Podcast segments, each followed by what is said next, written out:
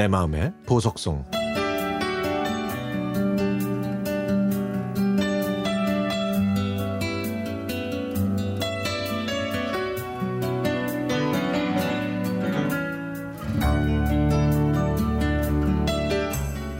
독서실에서 숙식하면서 공무원 시험을 준비하던 그 시절 같은 건물 지하에 있었던 음악다방은 저의 아지트였습니다. 어슴푸레한 어둠과 음악은 독서실의 고달픔을 위로해줬죠. 장발에 검은테 안경을 쓴 DJ는 와이셔츠 단추를 풀어서 그 사이로 반짝이는 금목걸이를 자랑하곤 했습니다. 마른 외모와 달리 굵고 낮은 목소리는 이종환 씨처럼 매력적이었고 큰 도끼빗을 뒷주머니에서 꺼내 수시로 머리를 빗어 넘겼습니다. DJ는 저한테 공부는 언제 하냐고 핀잔을 줬지만 저는 아랑곳하지 않고 거의 매일 내려가서 듣고 싶은 팝송들을 열심히 신청했죠. 그런데요. 그런데 어느 날 눈이 휘둥그레해질 정도로 아름다운 여자 DJ가 새로 왔습니다. 뽀얀 얼굴에 찰랑찰랑 긴 생머리의 그 DJ가 눈앞에 어른거려서 공부를 할 수가 없을 정도였죠. 저는 그녀와 친해지고 싶어서 더 자주 그 다방에 갔고 향기 나는 편지지에 그림을 그리고 명언이나 시 등을 같이 써서 신청곡을 했습니다.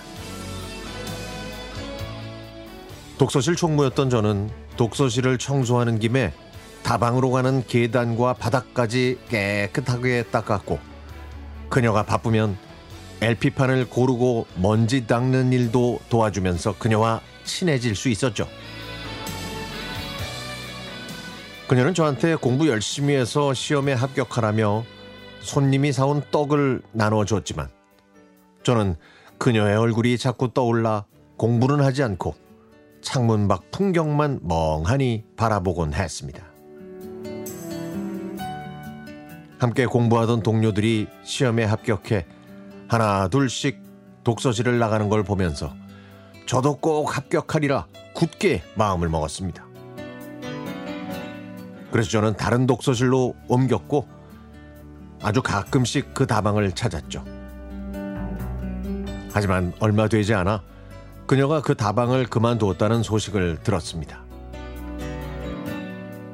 해가 바뀌어 저는 고향에 가려고 대합실에서 기차를 기다리고 있는데 그곳에서 우연히 그녀를 만났습니다. 어머니가 편찮으셔서 고향에 있다는 말을 남긴 채 멀리 사라져가는 그녀의 뒷모습은 왠지 외롭고 쓸쓸해 보였죠.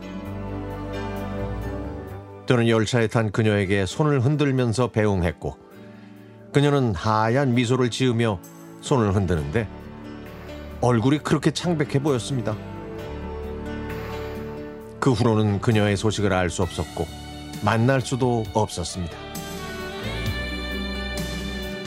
세월이 한참 흘러서 제 추억이 묻어 있는 그 장소를 찾아가 봤지만 다방도 독서실도 모두 없어졌고 낡은 건물만 쓸쓸히 자리, 자리를 지키고 있었습니다. 그녀가 동그란 눈동자를 반짝거리면서 나타날 것 같던 미련 때문에 저는 자꾸만 뒤를 돌아봤죠. 마음속에 추억의 향기로 남아있는 그 시절 음악다방의 꽃이었던 그 DJ는 지금 어디서 무얼 하고 있을까요?